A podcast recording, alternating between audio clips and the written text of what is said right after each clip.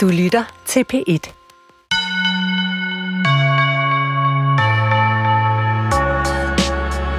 For ikke længe siden modtog jeg to bøger efter 16 års ventetid.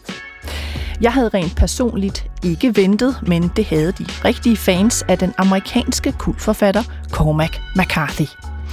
Han havde nemlig ikke udgivet noget siden 2006, hvor han fik Pulitzerprisen for sin dystopiske roman Vejen, der blev en læsersucces verden over. Ja, den blev sågar til en blockbusterfilm. Nu var han så på banen igen med en slags dobbeltværk. To romaner udsendt kort efter hinanden. Passageren og Stella Maris. Men, men, men, men, så lød det pludselig sådan her i de amerikanske medier den 13. juni i år. Pulitzer Prize winning novelist Cormac McCarthy died today at his home in Santa Fe, New Mexico. His books often focused on loss and bloodshed, set everywhere from the American West to the South to a post apocalyptic world. Ja, Cormac McCarthy døde simpelthen i en alder af 89, kort efter udgivelsen af de to nye romaner. Så i dag ser skønlitteratur på P1 lidt anderledes ud, end jeg egentlig havde planlagt det. Vi skulle have set eksklusivt på en af de nye romaner, Passageren. Men øh, siden Cormac McCarthy nu har forladt os, er det værd at kaste et blik på hele forfatterskabet og på det, der kommer til at stå som eftermælet. Vil forfatteren blive husket for sin hang til udpenslet vold, for sin karakterers nihilisme eller for sin særlige skrivestil. Og hvad er hovedværket, hvis man kan pege på sådan et? Det forsøger vi at svare på i dagens program. Og jeg er din vært og hedder Nana Mogensen. Velkommen til. Ja, min gæst i dag er forfatter, anmelder og journalist øh, Tony Worm, kender af McCarthys forfatterskab, og øh, du har anmeldt en hel del af, af hans øh, bøger på dansk for, øh, for information, og også øh, den nyeste roman, eller en af de nyeste passageren, som, øh, som vi skal tale om i dag. Velkommen ja, til. Tak skal du have. Det lyder måske lidt mærkeligt at spørge, hvad du tænkte, da du hørte, at Cormac McCarthy var død, fordi han, er jo, han var jo 89 år, øh, så det er jo ikke fuldstændig uventet, men, men hvilke tanker gik gennem dit, øh, dit, dit hoved, da du hørte det? Ja, men altså, det lyder lidt øh, øh, makabert måske, men, men, men det overrasker mig ikke, fordi den generation, er, at vi er, undskyld mig, ligesom vendt os, vendet os til det. Øh, Tony Morrison og, og John Updike og hans generation, Dr. Rowe også væk. I amerikanske medier bliver han kaldt den sidste i den generation. Jeg synes dog, der er nogle flere, George Carol Oates blandt andet og så videre. Ikke? Men, men, øh, men derfor synes jeg også, det, det var trist. Øh, jeg, jeg, han var jo en privatperson, som jeg ikke havde noget forhold til, jeg, vidste ikke, jeg ved ikke rigtig, hvem han er som menneske, men som forfatter var han en af de helt, helt, helt store stemmer i moderne amerikansk litteratur. Han bliver jo tit øh, kædet sammen med, eller sat netop, som du siger, i den her generation af, af forfattere, hvor Philip Roth også var, han døde i 18, øh, 2018, og så er der, øh, eller var der Cormac McCarthy, Thomas Pynchon og, og Don DeLillo, som, ja. som så stadig lever. Ikke? Ja. Men som du siger, generationen bliver mere og mere udtyndet. Ja, det, det pusse er jo, de ligner jo slet ikke hinanden, og alligevel kalder vi dem en generation eller i amerikansk øh, litteratur. De, de skriver jo helt forskelligt om forskellige øh, temaer, har, har de også øh, under behandling. Øh, Cormac McCarthy øh, var en forfatter, der blev sammenlignet i starten af karrieren med William Faulkner og Flannery O'Connor. Altså den her sydstats stemme, der be- beskriver groteske væsener i gotiske omgivelser, nogle gange store, øh, store naturvider. Øh, og det blev han sådan set ved med at gøre, men der skete noget midt i forfatterskabet, hvor hans stemme ændrede sig lidt, så han blev mere, hvad skal vi sige, Raymond Carver eller Hemingwaysk, altså totalt nedbarberet sprogtone. Og, og det kan vi så komme ind på, hvorfor det skete. Men, men han, han udviklede sig altså forfatterskabet igennem, men, men, men, men det grundlæggende er altså det her livsvilkår, at, at ondskaben er en iboende del af livet. Øh, det var det, han skrev om, og det var det, han borede i hele vejen igennem. Øhm, som du også siger, han var jo et meget privat menneske. Der er ikke mange interviews øh, med ham. Øh, sjovt nok medvirker han i, øh, i et interview, som mange nekrologer øh, på tv også har citeret ham fra, altså øh, Oprah Winfrey-interviewet, jeg tror det er 2007, øh, så, hvor der dukker han pludselig op i hendes øh, sådan bogklubs øh, regi. Øh, jeg tror det er i forbindelse med, med Vejen, ja. øh, som blev en stor læsersucces, måske også hans mere folkelige gennembrud. Men ellers er han sådan en notorisk privat person. Ja, men ikke på samme måde som nu nævnte du Pension der er jo simpelthen er sky, og der findes kun et billede af ham, eller noget i den stil. Ingen ved, hvor han bor, tror jeg. Øh, men, men nej, altså, det var jo mere det, at han øh, mente, at det, han skrev, kunne han ikke tale om, og det havde han ikke lyst til at tale om.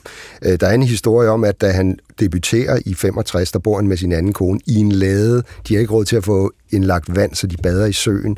Og konen der, hun får mange telefonopkald fra universiteter eller forelæsningsarrangører, der gerne vil have ham ud og læse op.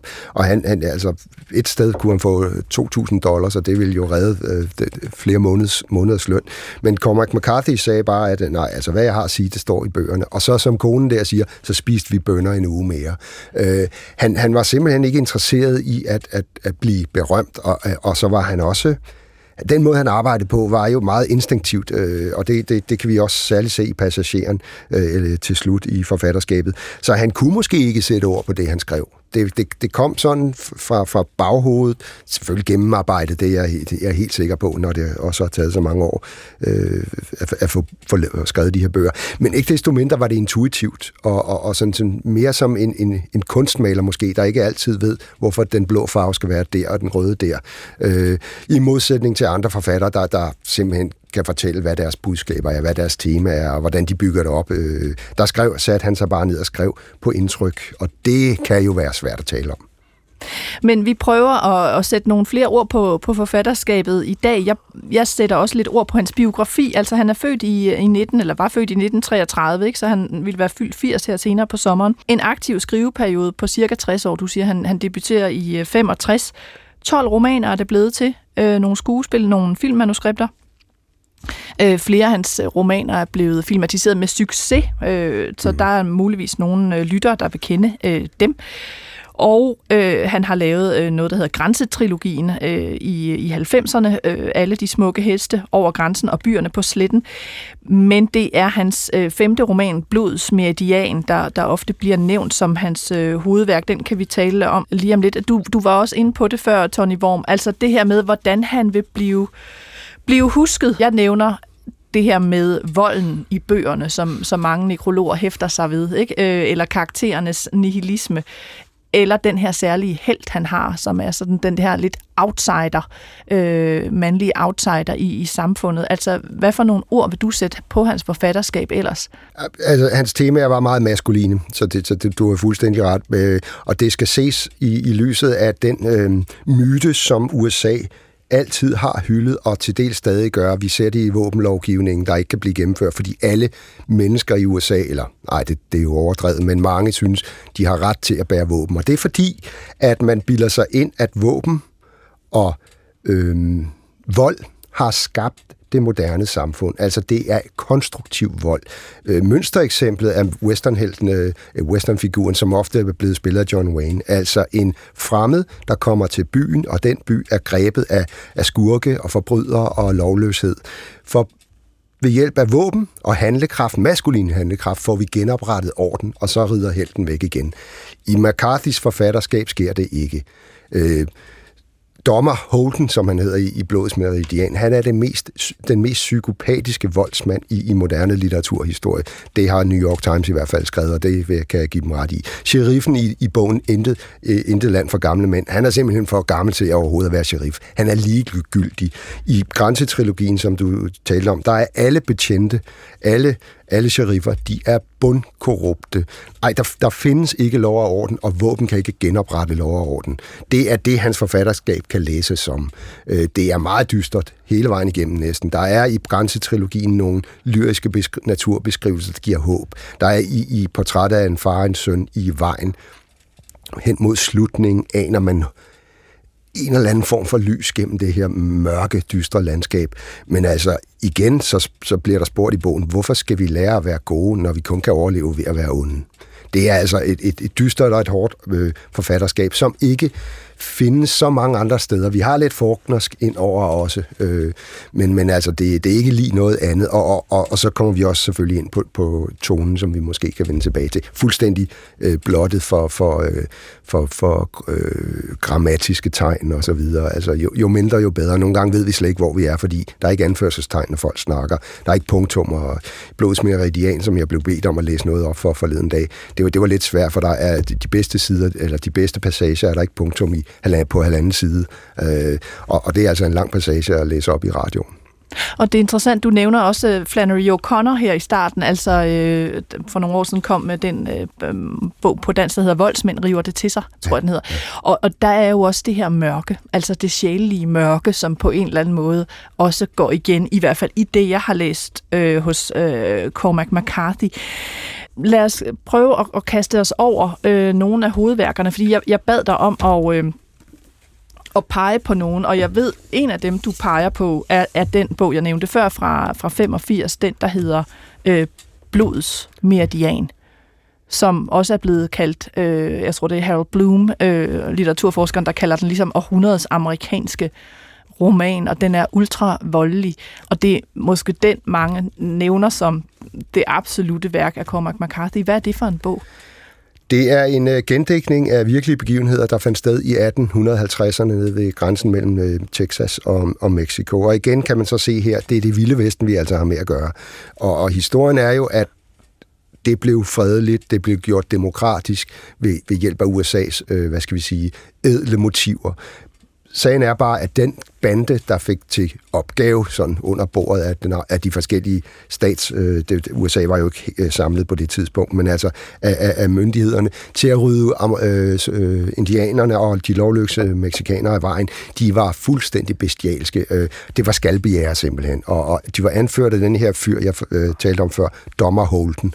Og i den bande kommer der en teenage-dreng med. Han bliver bare kaldt drengen, og han Altså, normalt, når man fortæller sådan en øh, historie, i særlig europæisk øh, litteraturhistorie, der vil der være, altså så er det en dannelsesroman om en ung mand, der søger ud. Altså, vi har hjemme, starter hjemme, søger ud, og så ender han hjemme igen. Ret ofte ikke det samme sted, slet ikke i amerikansk litteratur. Der er det ikke det samme hjem, som han havde regnet med og så har han fundet sin identitet. Det sker ikke her. Drengen, som man kunne forvente ville få et navn undervejs, hedder drengen til slut. Der er ingen forløsning. Det er vold og blodsudgydelser hele vejen igennem. Øh, og, og, og McCarthy bærer os jo simpelthen øh, revurdere historiens gang på den her måde.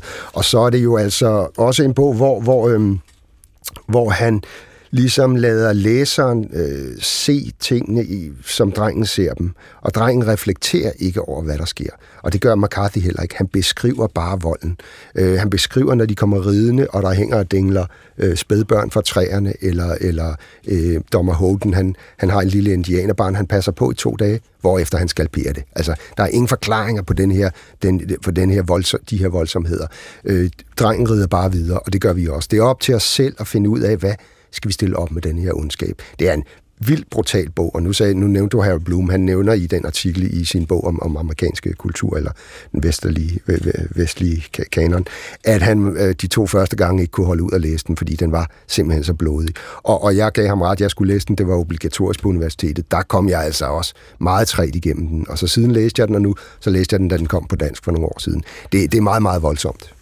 Jeg vil øh, bare læse den første side for, øh, for lytterne, og der, der er sådan set ikke så meget blod i, så det, det kan man roligt høre, men også fordi, at Cormac McCarthy kan et eller andet med det er meget signifikant, øh, den måde, han laver anslag på. Lige altså, præcis, det er ja. ikke bare sådan, at vi øh, sådan vralter lidt ind i handlingen, eller sådan. Det er altså, det er øh, markante anslag. Det, er, det, er, det, det, det blev sammenlignet øh, særligt her øh, fra Blodsmeridian og bagud med sådan lidt gammeltestamentligt øh, messende.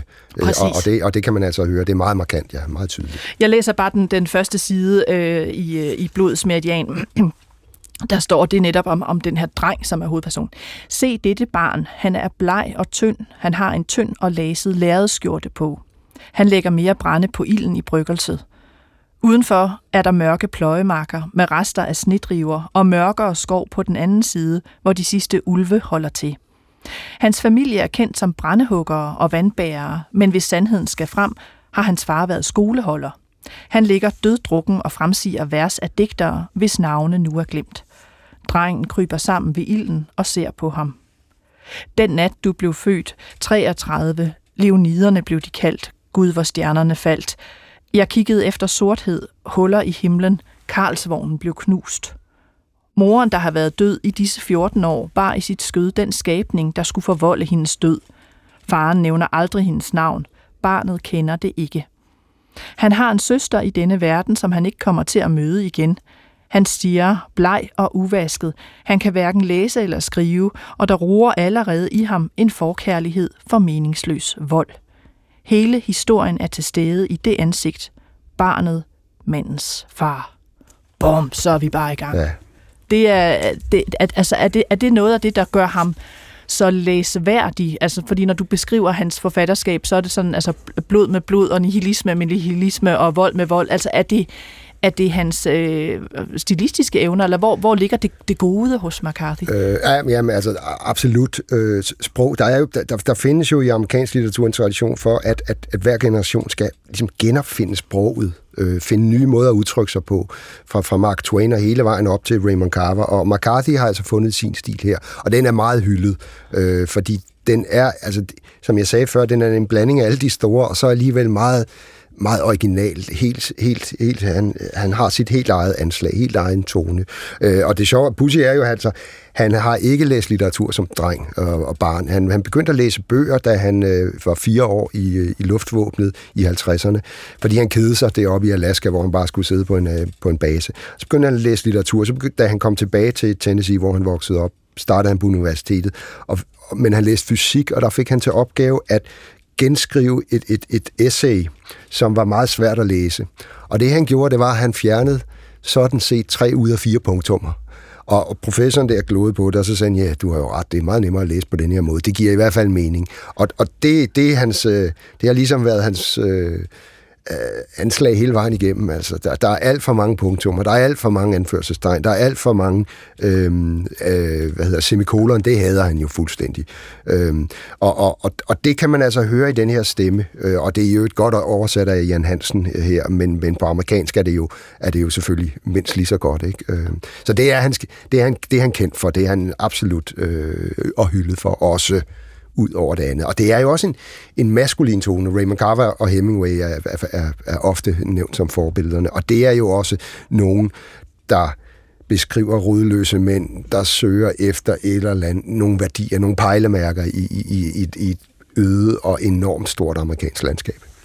Og inden vi går til passageren, som jeg også har fået læst noget op fra, så synes jeg lige, vi skal runde det, du ligesom kalder hans andet øh, hovedværk, øh, og det er den roman, jeg nævnte før, der også blev til en film, altså Vejen fra, fra 2006. Ja. Nu nævnte du jo, altså, eller i oplæsningen her, faren og sønnen, og, og, og det er et tilbagevendende øh, tema i, i øh, McCarthy's forfatterskab. Vejen handler netop om en far, der rejser med sin lille søn tværs over et øh, udbrændt USA en gang i fremtiden. Måske er det en atomkrig, der har ødelagt det. Moren begik selvmord, hun kunne ikke klare det. Der er, normalt er der jo igen et, et mål med sådan en rejse. Det er der ikke her. De skal mod havet, siger han. Øh, målet er bare, at han har en pistol med to kugler. Han ved, de to kugler kunne være til sønnen og til ham selv, faren. Men allerhelst vil han jo redde sin søn. Og det er simpelthen målet. Altså målet med rejsen er at redde denne søn i en verden, der er ond. Vise denne søn lidt godhed i en verden, der er ond. Og som jeg sagde før, jamen, hvordan skal han så kunne overleve? Øhm, der anes håb hele vejen igennem. Og så er der en nænsomhed i beskrivelserne, som ikke findes så mange andre steder i forfatterskabet. Hvis jeg skulle anbefale en bog, man startede med, så var det Vejen. Den er relativt let at gå til. Der er ikke de mange øh, malende øh, bibelske billeder, som der er i Blodets Meridian eksempelvis. Øhm, øh, den er inspireret af, som jeg sagde, nævnte indledningsvis, øh, altså den måde, han arbejder på, det er indtryk eller følelser, og, og han har selv fortalt, at han sad, sad med sin nyfødte søn John øhm, i et sted på et hotel i Storbritannien og kiggede ud over landskabet, og så begyndte han at tale med sin søn, hvad vil du gøre, hvis jeg dør, øh, far, og så videre. Og så skrev han det lidt ned, og så pludselig var han i gang med romanen her. Så det er den måde, han sådan instinkt, øh, intuitivt kommer i gang med sine bøger. Øh, det er en af mine favoritromaner øh, i amerikansk litteratur, øh, absolut. Og, og som sagt vil jeg anbefale, at man starter med den, og ikke Blodets Meridian. Det blev også til en vældig fin film øh, med Viggo Mortensen øh, året efter, eller sådan noget ganske kort tid efter, øh, som, øh, som man også kan se med fordel. Lad os prøve at hoppe til de helt nye bøger, fordi dem udsendte han jo altså i efteråret sidste år, de kom så i foråret i år på dansk. Og vi skal høre lidt, øh, vi har valgt den ene, øh, også fordi den simpelthen er markant bedre end den anden. Men altså, der, der kom to, øh, en, en ret tyk base her, der hedder Passageren, og så kom der en måned efter i USA den mindre bog, der hedder øh, Stella Maris. Og det er øh, altså passageren, der har vi, følger vi hovedpersonen Bobby, og, øh, og hans søster, som begår selvmord, eller har begået selvmord da den roman finder sted, øh, møder vi så, og hendes stemme hører vi så i Stella Maris, så det er også en slags søskendepars roman. Altså Stella Maris er vi i, i 1970'erne, og der er hun øh, på Stella Maris, altså den her øh, psykiatriske anstalt. Hun lider af noget skizofreni og taler med en læge der, så det er, det er den mindre øh, bog Appendix nærmest. Ja. Til den store bog, der er Passageren, hvor, hvor vi er i omkring 1980, og der er det altså øh, Bobby øh, Western, som øh, han sådan meget markant hedder. Og vi skal høre anslaget igen, det der åbner romanen, synes jeg, øh, også for at få en fornemmelse af, hvor forskelligt, øh, hvor forskellig tonen er øh, i forhold til, øh, til handlingen senere. Altså, vi er omkring 1980 i sydstaterne USA. Jeg har læst mig til, at øh, Cormac McCarthy har arbejdet på den her roman faktisk siden 1970'erne.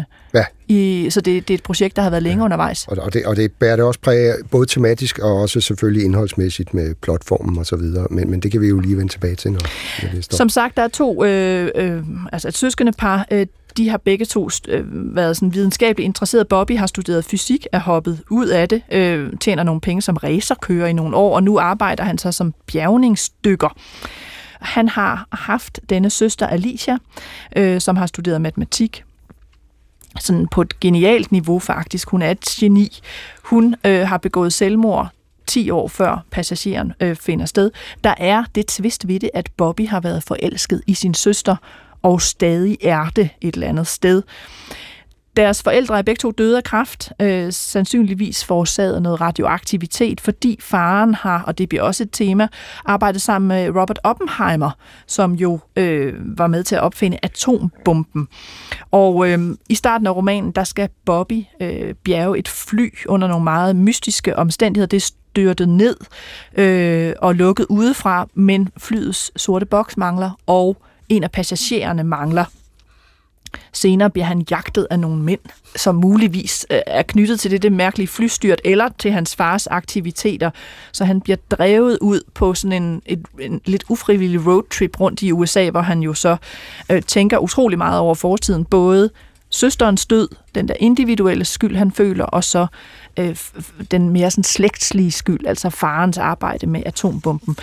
Det vi skal høre, det er bare den side, øh, Cormac McCarthy starter med, hvor han ligesom også lidt på gammeltestamentlig vis nærmest sådan siger, dette er settingen for romanen. Og den kvinde, der bliver omtalt, det er jo altså søsteren, der har begået selvmord. Det er min øh, kollega Thor Leifer, der læser op i Nana Lunds oversættelse.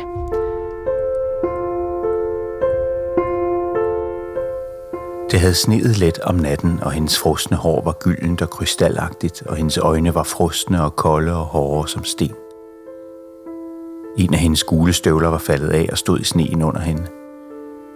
Hendes frakke lå i sneen, hvor hun havde tabt den, drysset med hvidt, og hun havde kun en hvid kjole på og hang mellem vintertræernes nøgne grå stammer, med hovedet bøjet og hænderne let udadvendte, som på visse økumeniske statuer, som med deres positur beder om, at man husker deres historie at verdens dybe fundament må blive husket, hvor det findes i sine skabningers sorg. Jægeren knælede og plantede sin riffel lodret i sneen ved siden af sig og tog sine handsker af og lod dem falde og lagde den ene hånd over den anden. Han syntes, han burde bede en bøn, men han havde ingen bønder for noget som dette. Han bøjede hovedet. Du hellige elfenbindstårn, sagde han. Du gyldne hus. Han lå på knæ i lang tid. Da han åbnede øjnene, fik han øje på noget småt halvvejs begravet i sneen, og han bøjede sig frem og børstede sneen væk, og samlede en guldkæde op med en nøgle af stål, en ring af hvid guld. Han lagde den i lommen på sin jagtjakke. Han havde hørt blæsten om natten, blæstens værk, en skraldespand, der skramlede hen over fliserne bag huset, sneen, der virvlede ud i mørket i skoven. Han kiggede op i de kolde emaljeøjne, der glimtede blot i det svage vinterlys – hun havde bundet et rødt bånd om sin kjole, så hun ville blive fundet. En smule farve i den yderste trøstesløshed. På denne juledag, denne kolde og knap nok nævnte juledag.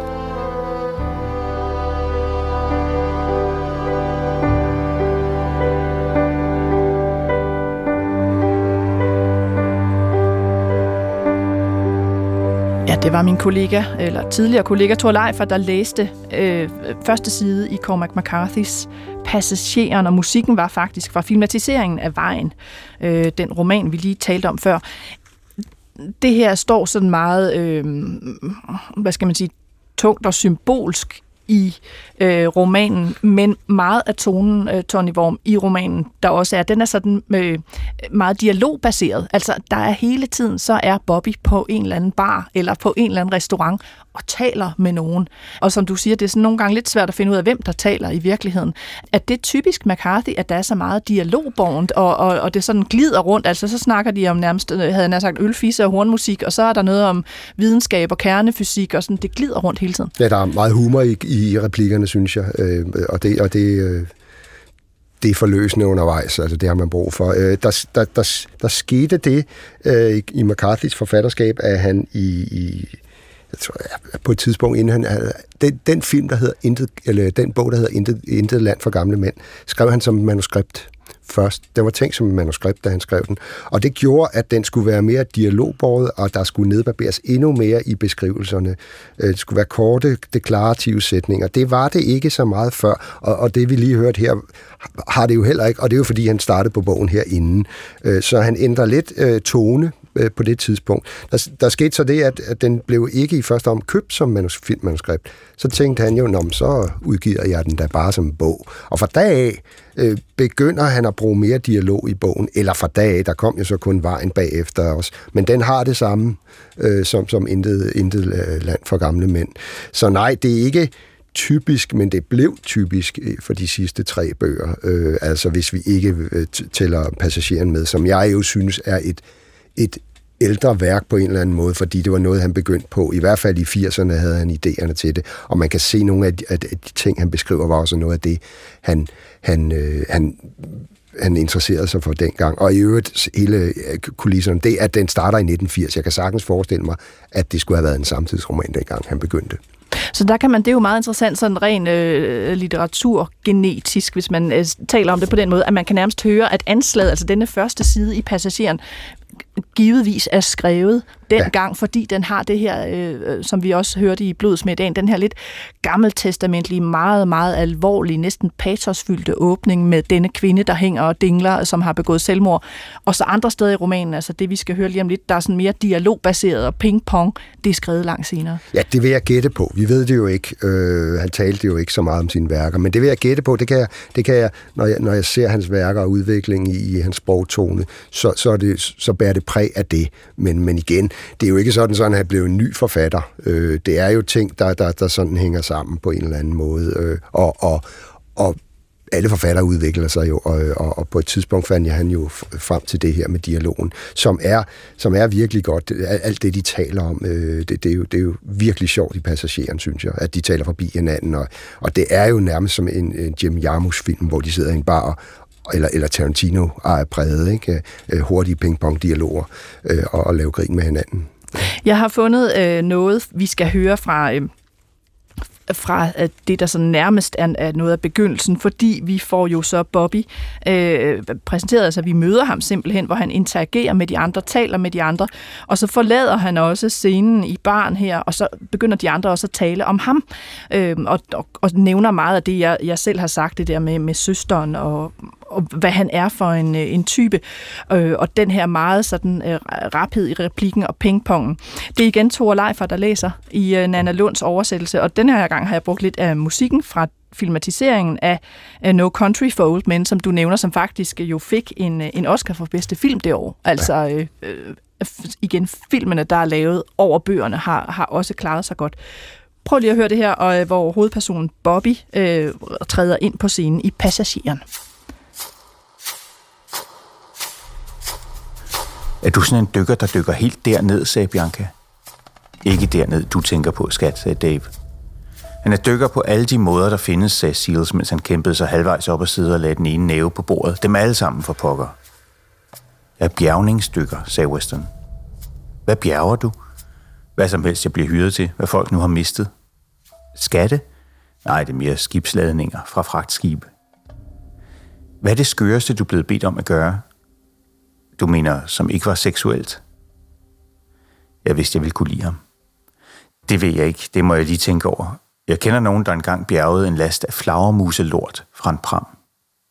Hørte I det, sagde Sils. Flagermuselort. Hvordan endte du i sådan et job? Det vil du ikke vide, min kære, sagde John. Hvordan han inderst inde håber på at dø nede i dybet for zone sin skyld. Og det er kun begyndelsen. Det bliver mere og mere spændende, det her. Skru heller lidt ned for forventningerne. Måske har du bemærket en vis tilbageholdenhed hos vores ven her. Ganske vist udfører han yderst velbetalt og farligt undervandsarbejde, men han er også bange for dybet. Udmærket, siger du, så har han besejret sin frygt. Ingen lunde. Han synker ned i et mørke, der hinsides hans fatteevne. Mørke og paralyserende kulde. Han bryder sig ikke om at tale om sig selv, men jeg taler gerne om ham. Du vil uden tvivl gerne høre om det med skyld og soning. I hvert fald det. Han er en tiltrækkende mand. Kvinder får altid lyst til at redde ham. Men han er naturligvis hinsides en hver redning. Hvad siger du, mester? Tager jeg helt fejl? Fortsæt du bare med dit vrøvl, Shatteren. Jeg tror, jeg lader det blive ved det. Jeg ved godt, hvad I sidder og tænker. I betragter mig som en mand med et gigantisk ego, ustruktureret og uden fundament. Men når sandheden skal frem, så er jeg ikke så meget som i nærheden af at nyde godt af samme høje selvagtelse som mester her. Og det er ikke spildt på mig, at det den der tilføjer hans holdninger en vis validitet. Jeg er trods alt blot samfundsfjende, hvor han er en fjende af Gud. Wow, sagde Bianca. Hun kiggede på Western med et sulten blik. Hvad har du da gjort? Shadan sugede på cigaren, så hans tynde kinder blev hule. Han pussede den duftende røg hen over bordet og smilede. Hvad mester aldrig har forstået er, at tilgivelse har en frist, mens det aldrig er for sent at hævne sig. Western tømte det sidste af sin øl og stillede kruset fra sig. Jeg må videre, sagde han. Bliv, sagde Shaddan. Jeg tager alt i mig igen. Ikke tale om. Du ved, hvor meget jeg nyder at lytte til dit sludder. Du er ikke på vej til det din job i udlandet, vel? Nej, jeg er på vej hjem i seng. Så du kommer lige fra sømandens våde grav. Det må siges at være ret præcist. Vi ses. Han rakte ned efter sin taske og rejste sig og nikkede til de forsamlede og fortsatte op ad Bourbon Street med tasken over skulderen.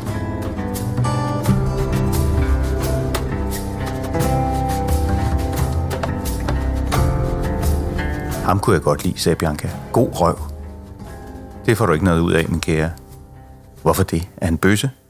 Nej, han er forelsket. Surt. Det er værre som så. Hvordan det? Han er forelsket i sin søster. Wow, er han en af dem fra længere op ad floden, der kommer hen om søndagen? Nej, han er fra Knoxville. Nej, altså faktisk er det endnu værre. En er fra Wartburg, Wartburg, Tennessee. Wartburg, Tennessee? Ja, det er der ikke noget, der hedder. Det er jeg bange for, der er. Det er nærheden af Oak Ridge. Hans far arbejdede med at designe og fremstille gigantiske bomber med det formål at forvandle hele byer af uskyldige mennesker til aske, mens de sov. Kløgtigt udtænkte og håndlavede tingester. Alle sammen originaler. Ligesom en vintage Bentley. Så blev vi præsenteret for, øh, for Bobby Western øh, og, og den her bar, som han hænger ud på med de her lidt øh, skøre øh, øh, øh mennesker, og den her ping-pong i... Øh, i replikken. Øhm, du sagde, Tony Worm, at du, du synes, den var ret sjov at læse. Øhm, hvad, hvad har din oplevelser ellers været af, af passageren og den her øh, mm. historie om Bobby, som jeg nogle gange har svært ved at sætte lidt ord på? Altså, hvad, hvad, hvad ja. er hans projekt, og hvad er det, han skal? Og... Ja, det, altså, nu nævnte du før, hvad den handlede om, og allerede der får man jo næsten åndenød. Der, der sker så meget, øh, og den starter jo nærmest, som du sagde, ja, den starter jo med, med, med, med selv, eller med, med, med den døde søster. Men det starter jo også med det her lig, der er forsvundet for, for, for den øh, sunkede flyver.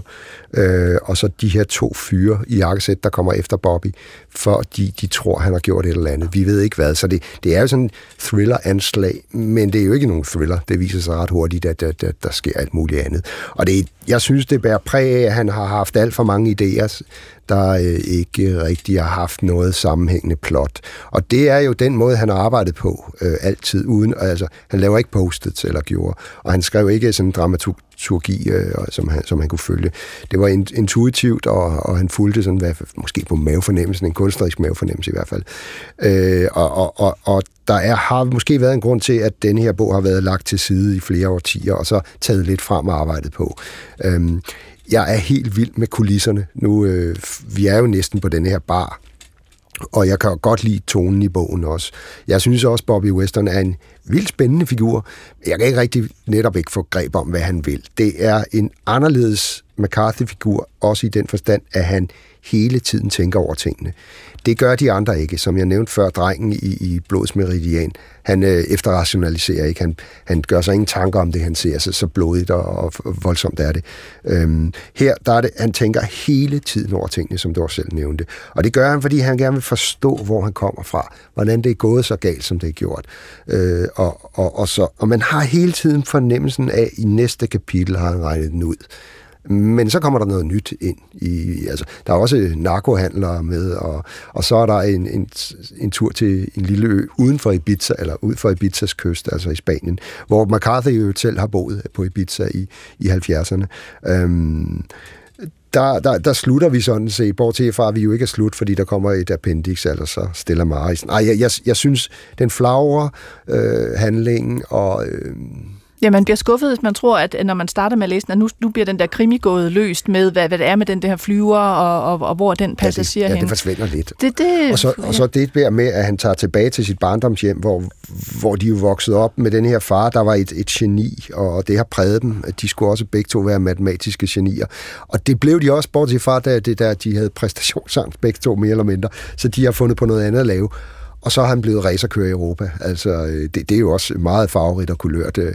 Og så, og så er han vendt tilbage og blevet dykker. I øvrigt, det, er jo, det er jo et spændende tema i amerikansk litteratur, det her mørke. Øh, det, det havde jeg håbet, at han kunne have boret mere i, for det er jo det mørke, der løber gennem alle McCarthy's romaner, og som i amerikansk litteratur er jo ofte beskrevet som noget øh, gådefuldt. Altså det, det er jo nemt nok at sige, at Hemingways figur ville ud i naturen, fordi der havde de klare regler. Men man skal altid også blive mærket i, at der var en grænse for, hvor langt ud de ville søge. Nick Adams vil gerne ud og fiske, og han ved, længere ud på floden, der er endnu bedre fisk, men han tør ikke at gå derud. Og det samme med øh, Hester Prynne i, i Hawthorns flammende bogstav.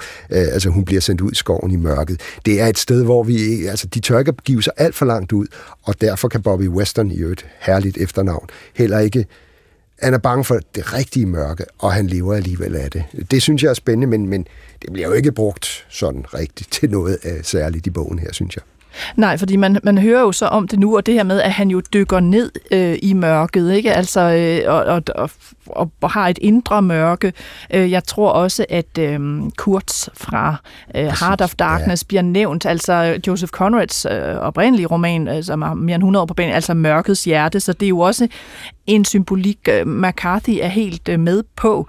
Øh, og så er der jo dele af romanen, hvor altså, allerede nu kan øh, lytterne måske fornemme, at altså, der er mange tråde, der bliver kastet ud, øh, eller mange døre, der bliver åbnet og ikke rigtig lukket igen, men ud over dem, vi har talt om, så er der simpelthen også øh, lange passager skrevet i kursiv indimellem, og det er så øh, søsterens øh, skizofrene oplevelser, må man forstå, hvor hun altså taler med øh, denne øh, dreng, som han bliver kaldt, Øhm, og, og, og det er jo hendes øhm, hallucinationer, og det er, det er ligesom skrevet inde fra hendes perspektiv, så det afbryder hele tiden fiktionen. Så er der sådan en lang, lang passage med søsterens øhm, beskrivelser. Ja, og det det, det altså de to romaner, han havde skrevet inden Vejen og, og Intet land for gamle mænd, øh, er jo nogle af de mest stringente romaner øh, i de seneste årtier. Så det undrer mig, at, øh, at McCarthy lige pludselig øh, stikker helt af på den måde. Øh,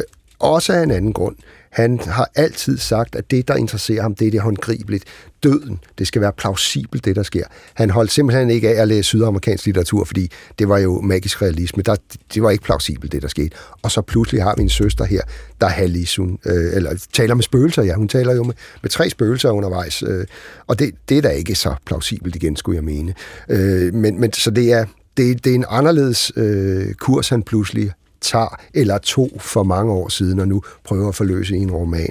Jeg vil, jeg vil altså, Ja, og det er pudsigt, du siger det. Jeg havde helt glemt de der kursiverede øh, indslag fra, fra, fra søsteren. Fordi det er som sagt kulisserne og Bobbys øh, færden, jeg synes er spændende. Og men jeg ikke helt kan følge den. Altså, jeg kan ikke følge målet med den. Jeg kunne heller ikke, der var jo heller ikke noget mål med farens øh, rejse i, i, i vejen. Øh, der var også en rejse i blods meridian. Det, det, altså, de, det er altid rodløse, restløse mænd på flugt eller på jagt efter et eller andet.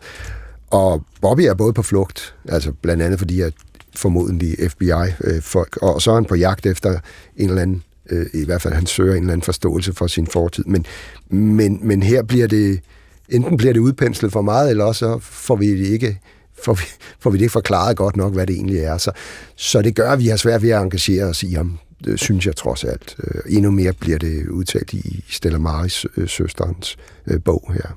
Ja, så, og den har jo øh, i virkeligheden, det er jo den, der sådan, altså, det er jo ikke blevet decideret dårligt anmeldt, men at det er jo den, der ligesom bliver betragtet som det ringeste værk. Altså passageren har fået nogenlunde, øh, eller hederlige anmeldelser, ja. øh, også i internationale medier. Stella Maris måske ikke så meget. Altså skal man se det her også lidt som, øh, hvad skal man sige, øh, en, en meget aldrende Cormac McCarthy, der tænker, hvis jeg skal have, have det her ud, så skal det være nu. Øh, det kan ikke vente fem år mere, altså. Jamen, nu, nu ved vi jo ikke helt, hvorfor, hvad han døde af. Der stod naturlige årsager. Og mit indtryk var da, at han frem til i hvert fald, øh, da denne her udkom sidste efterår i USA, var frisk nok, og jeg gik derud fra, at han arbejdede videre. Så det har ikke været sådan noget posthumt, øh, noget vi eventuelt skulle ud i. Nej, jeg, jeg, jeg, jeg tror, at han, han har arbejdet, han har siddet med i, i et par årtier i en tænketank nede i Santa Fe.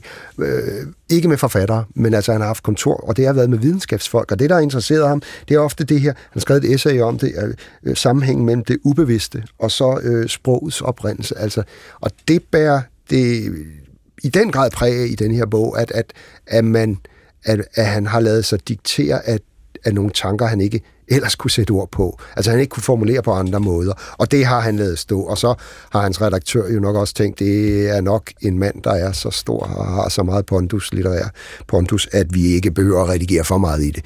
En, en, en, en yngre, de redaktører, han havde i starten, det var jo et øh, redaktør, der også havde øh, redigeret øh, Flannery O'Connor og, og, og Raymond Carver osv. De havde nok gået anderledes hårdt til værket, men, men det gør, har man altså valgt ikke at gøre her. Og det er interessant. Det er, for os, der holder jeg med McCarthy, så vil jeg hellere have dem, de her to værker, end at undvære dem. Og det gælder også Stella Maris som du siger, øh, videnskab har hans øh, store interesse, og nogle gange føles det i hvert fald for mig som om, at, at det er Cormac McCarthy, der taler direkte. Ja. Altså, øh, altså skider han på karaktererne og på, øh, på forfatterdistancen, altså, så taler han altså som, som øh, forfatteren han er om videnskab. Øh, vi skal høre et lille klip om lidt fra et af de sidste interviews, han giver, men, men øh, det med videnskab og Robert Oppenheimer spiller jo en stor rolle i romanen.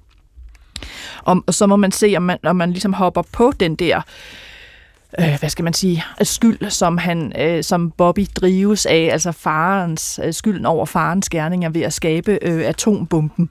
Og øh, jeg vil bare læse en lille kort passage op, hvor øh, øh Bobby tænker meget på, hvad faren har arbejdet med, og, og at han har arbejdet sammen med Oppenheimer omkring det her atombombe projekt. Og så skriver øh, øh, McCarthy her altså i Bobbys tanker, Oppenheimer var kæderyger og havde kronisk hoste og dårlige tænder. Hans øjne var meget blå, han havde en anden accent, næsten irsk. Hans tøj var af god kvalitet, men hang på ham. Han varede ingenting. Gross havde hyret ham, fordi han vidste, at han ikke lod sig skræmme af noget, kun derfor. En hel masse kloge mennesker mente, at han måtte være den mest begavede mand, Gud nogensinde havde skabt. Pussyfyr, ham Gud. Der var folk, der flygtede ud af Hiroshima og skyndte sig til Nagasaki for at se, om deres familier og venner var uskatte. Altså her taler han jo om bumpningen. Og som ankom lige akkurat tidsnok til at blive brændt op. Efter krigen besøgte han stedet sammen med et hold videnskabsfolk, min far. Han sagde, at alt var rustent.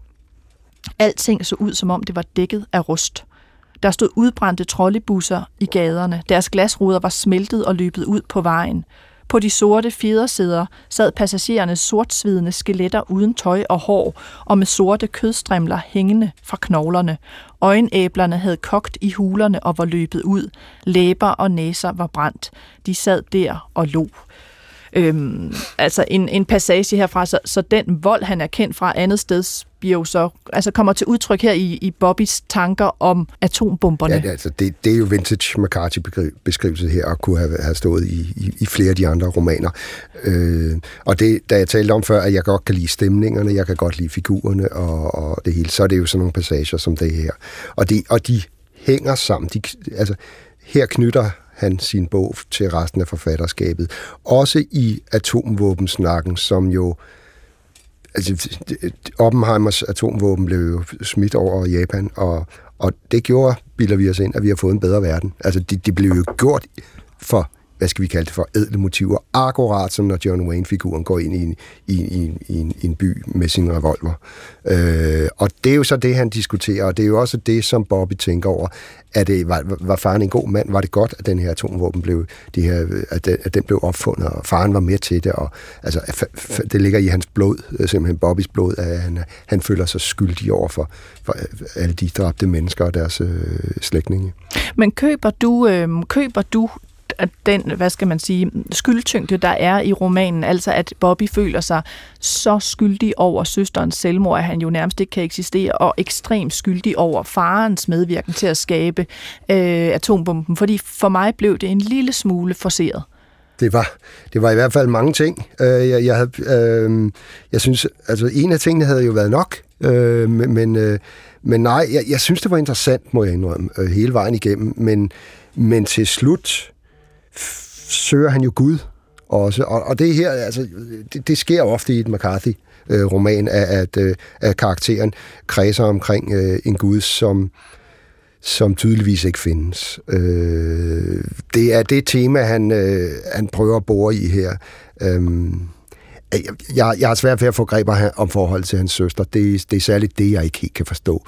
Fordi vi taler jo ikke om en, et, øh, et kærlighedsforhold, et forløst kærlighedsforhold tror vi. Nej. Altså, det antydes.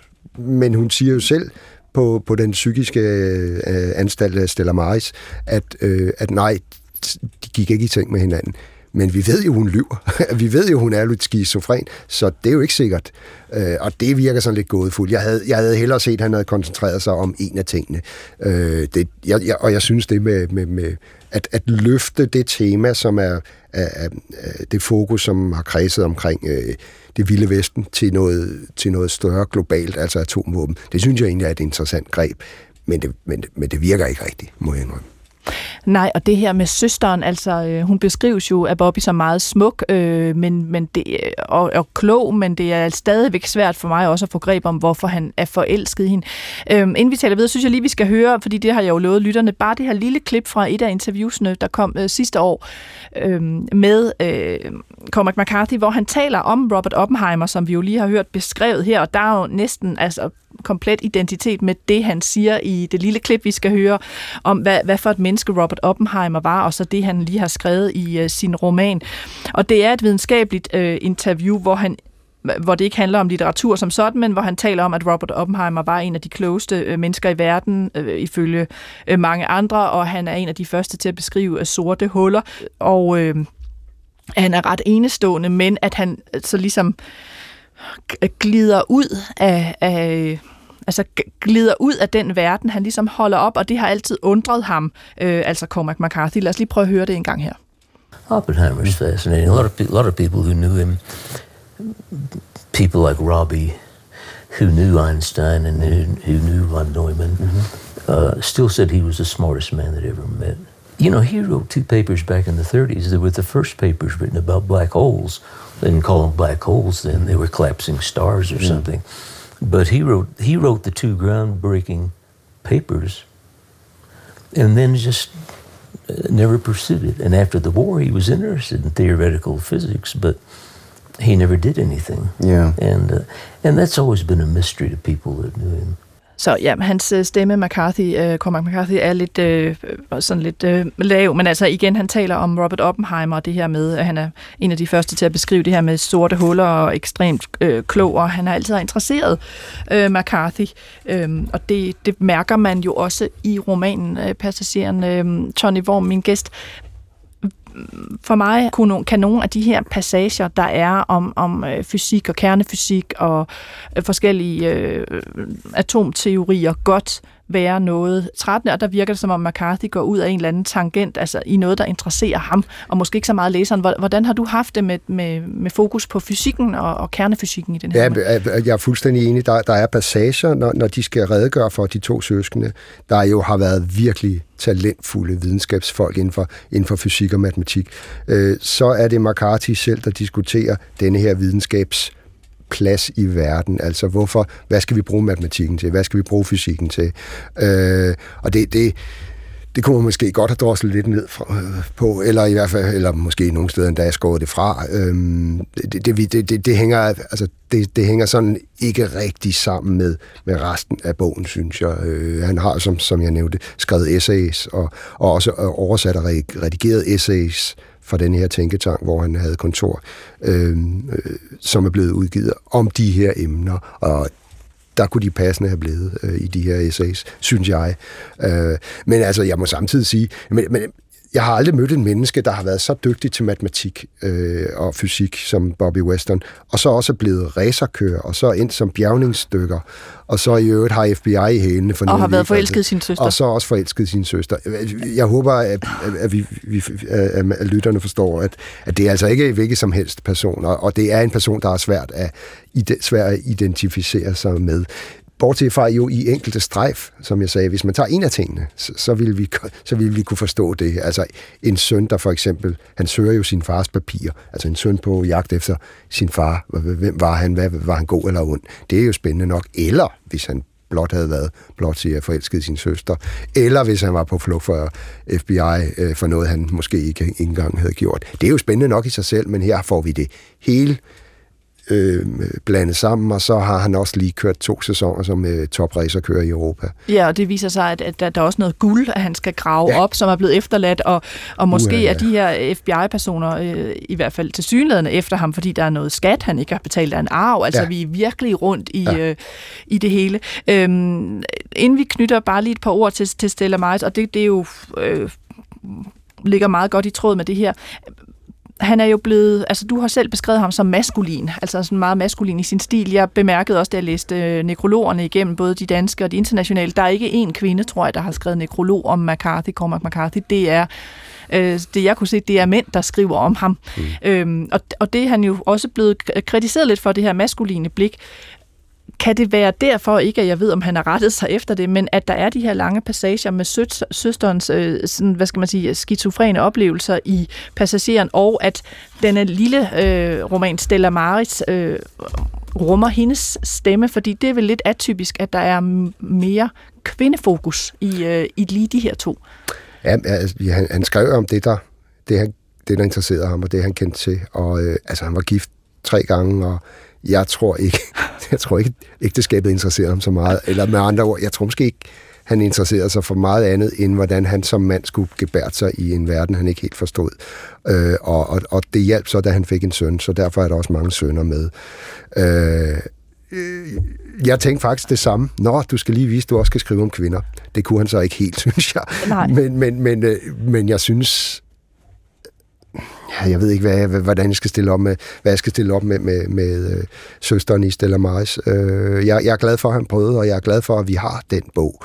Øh, og jeg er sikker på, at, at, at når vi får om, om nogle år får genlæst de her bøger, at vi kan sætte dem ind i, i, i, i forfatterskabet på en, på en lidt klar måde, end, end vi to kan nu og her.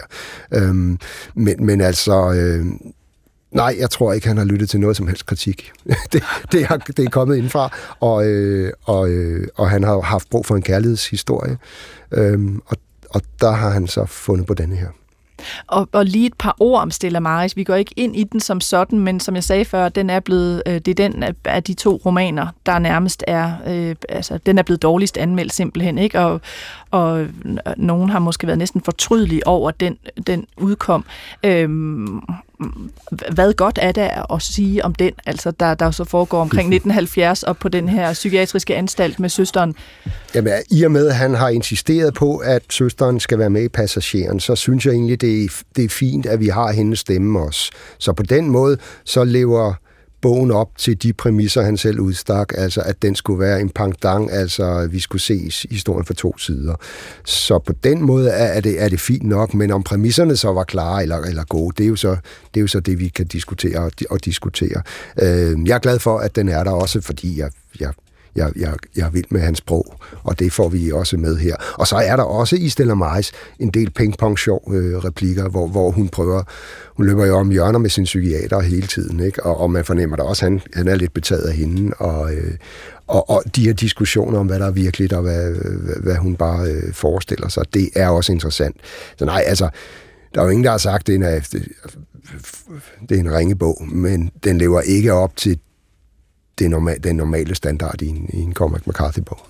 Men, og, og det bliver jo så nok nærmest mit sidste spørgsmål, Tone Worm. Jeg hører dig sige, at du er glad for, at begge disse romaner er udkommet. Men du jo også kender forfatterskabet og til en vis grad fan, formoder jeg. Man kunne godt have på fornemmelsen, når man taler med andre, at de hellere havde set, at forfatterskabet var sluttet med Vejen i, i 2006, fordi det var så en, øh, en fantastisk roman, og han ikke havde udgivet de her to. Altså, øh, hvor står vi i alt det her? Ja, øh, altså, vi har jo fået, vi har jo fået bøger fra, fra forfattere, der er døde, hvor en redaktør så har skrevet dem igennem, og og ved du hvad, det er nogle gange bedre.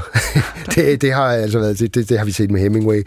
Det, det så vi John Le Carré, da hans søn skrev noget, noget et, et, et halvfærdigt manuskript igen. Det, det, det lykkedes også fint. Og det kunne da godt være, at vi skulle have haft en redaktør til at skrive de her ting sammen og udlade noget af det. Men igen, Altså, øh, det er en af de største stemmer, og, og det er jo også nogle gange i sprækkerne, i fejlene i et forfatterskab, at der gemmer sig noget spændende. Og, og, og det her er, der er mange sprækker i de her bøger, som, som vi i, fremover kan undersøge lidt nærmere. Så jeg er glad for de to bøger.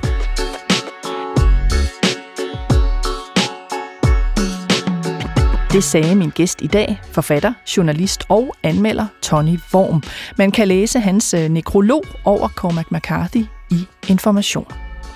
Og de romaner, vi nævnte i udsendelsen af Cormac McCarthy, var de to nye, Passageren og Stella Maris. De er oversat af Nana Lund og udkommet hos Gyldendal. Vi talte også om øh, blodets meridian, vejen og ikke et land for gamle mænd. De er alle oversat af Jan Hansen og også udkommet hos Gyldendal. Jeg hedder Nana Mogensen og øh, var din vært i dag, og du kan skrive til mig på litteratur I næste uge er jeg tilbage med øh, den sidste nye udsendelse inden sommerpausen, og i den skal det handle om gode krimier. Vi høres ved.